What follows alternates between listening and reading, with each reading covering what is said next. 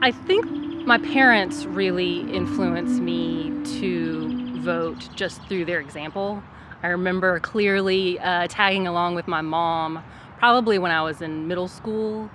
I think that set a really strong example for me as an adult.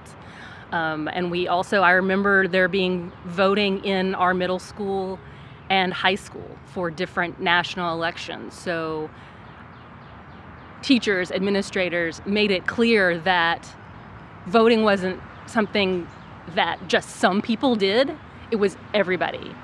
Uh, even kids, even in mock elections, the idea that you as a high schooler could have an opinion about the presidential candidates and who your family members were going to vote for and who you might hypothetically vote for if you were of age. My name is Paige Travis. I'm passionate and I vote.